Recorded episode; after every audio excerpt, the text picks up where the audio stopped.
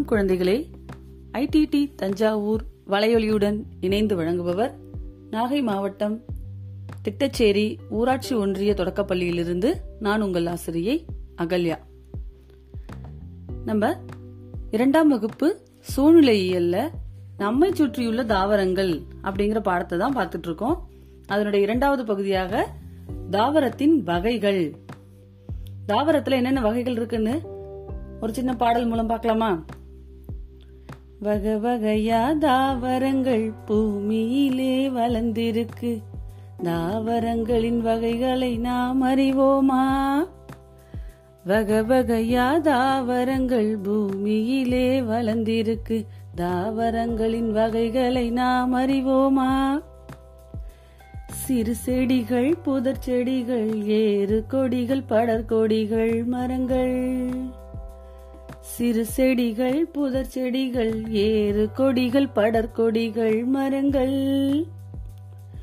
ஐவகையில் தாவரங்கள் பூமியிலே வளர்ந்திருக்கு. ஐவகையில் தாவரங்கள் பூமியிலே வளர்ந்திருக்கு.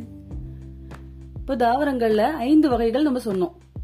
இது எப்படி வகைப்படுத்தியிருக்காங்க அப்படின்னா அந்த தாவரங்களுடைய உயரம் அதனுடைய தண்டின் தன்மை இதை வச்சு தான் தாவரங்களை வகைப்படுத்தியிருக்காங்க. முதல்ல சிறு செடிகள். சிறு செடிகள் அப்படின்னா என்ன? ரொம்ப மெல்லிய தண்டாக இருக்கும் மிருதுவான தண்டாக இருக்கும் சின்ன தாவரமா இருக்கும். உதாரணமா நம்ம புல் புல் தாவரத்தை சொல்லலாம். அதே மாதிரி கொத்தமல்லி புதினா இதெல்லாமே இந்த சிறு செடிகளுக்கான எடுத்துக்காட்டு. இந்த தாவரங்கள் எல்லாம் சில மாதங்கள் மட்டுமே வாழக்கூடியவை. தண்டு எப்படி இருக்கும்? மெலிந்த மிருதுவான தண்டாக இருக்கும். இதுதான் சிறு செடிகள். அடுத்தது புதர் செடிகள். புதர் செடிகள் அப்படின்னா மரம் மாதிரி இருக்காது சிறு செடி மாதிரியும் இருக்காது. மரங்களை விட கொஞ்சம் சின்னதா இருக்கும். தரையிலிருந்து பல தண்டுகள் கொண்டு வளரும். மரம்னா எப்படி இருக்கும்? ஒரே ஒரு தண்டு மட்டும் உயரமா போகும் இல்லையா? அந்த மாதிரி இல்லாம தரையிலிருந்து பல தண்டுகளை கொண்டு வளரும். இதனுடைய தண்டு பகுதியும் மெல்லிதாக தான் இருக்கும்.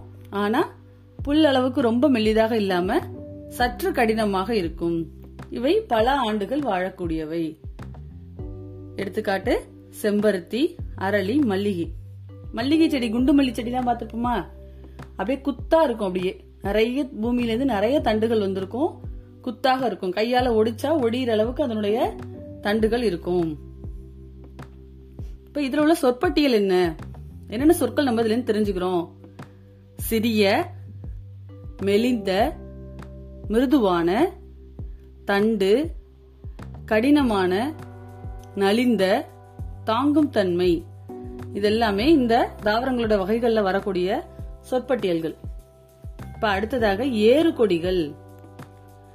ஏறு கொடிகள் அப்படிங்கிறது ரொம்ப மெல்லிய தண்டாக இருக்கும் அதுக்கு. இது வளரணும் அப்படின்னா அதுக்கு பக்கத்துல ஏதாவது ஒரு ஊன்றுகோல் ஒண்ணு வேணும். ஒரு ஆதாரம் ஒண்ணு வேணும். அதை பற்றி அதை அதை சுத்தி அது மேல ஏறிதான் இந்த கொடிகள் வாழ முடியும். இதுவும் சில மாதங்கள் மட்டுமே வாழக்கூடியதாக இருக்கும். இப்ப புடலங்காலாம் வீட்டுல நம்ம போடுவோம். பக்கத்துல என்ன பண்ணுவாங்க அதுக்கு? பந்தல் போட்டு அந்த கொடியை அந்த பந்தல்ல ஏத்தி விடுவாங்க. அப்பதான் அதுல காய் காய்ச்சி கீழே தொங்கும் புடலங்காய் பீர்க்கங்காய் அவரைக்காய் இதெல்லாம் ஏறு கொடிகளுக்கான எடுத்துக்காட்டுகள். அடுத்தது படர்கொடி படர்கொடினா தரையில் படரக்கூடியது. தரையில் அப்படியே படர்ந்து கிடக்கும். இதுவும் நலிந்த தண்டை தான் கொண்டிருக்கும். இதுல மிகப்பெரிய கனமான கனிகளை தாங்கும் தன்மை கொண்டவை. அந்த தண்டுகள் வந்து மெலிதாக இருந்தாலும் இப்ப பரங்கிக்காய் பூசணிக்காய் இதெல்லாம் பார்த்தோம்னா எவ்வளோ பெருசு இருக்கும். தர்பூசணி அவ்வளோ பெரிய காய் கனிகளை கூட தாங்கும் தன்மை கொண்டதாக இருக்கும்.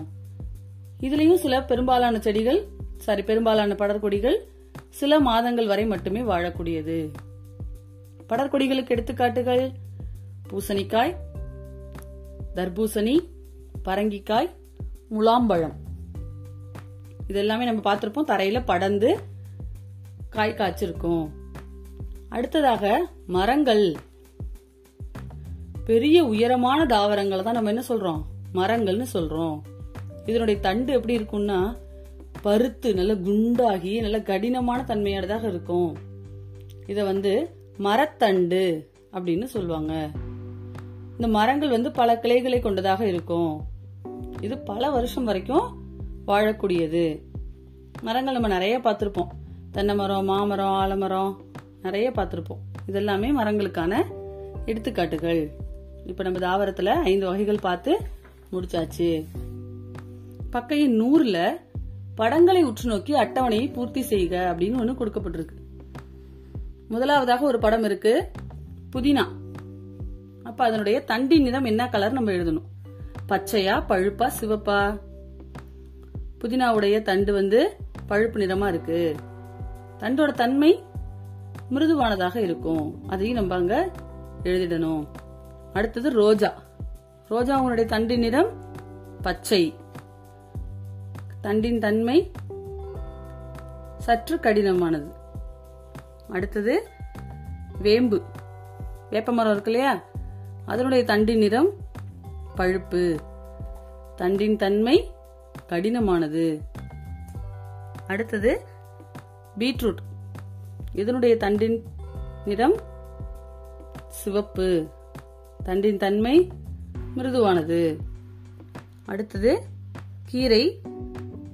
இதில் வந்து சிவப்பு கீரை கொடுத்துருக்காங்க. அதனால தண்டின் நிறம் சிவப்பு தண்டின் தன்மை மிருதுவானது. ஸோ நம்ம தண்டின் தன்மையை முழுசா படிச்சு முடிச்சாச்சு. மீண்டும் தாவரங்களின் பயன்களோடு உங்களை வந்து சந்திக்கிறேன். நன்றி குழந்தைகளே.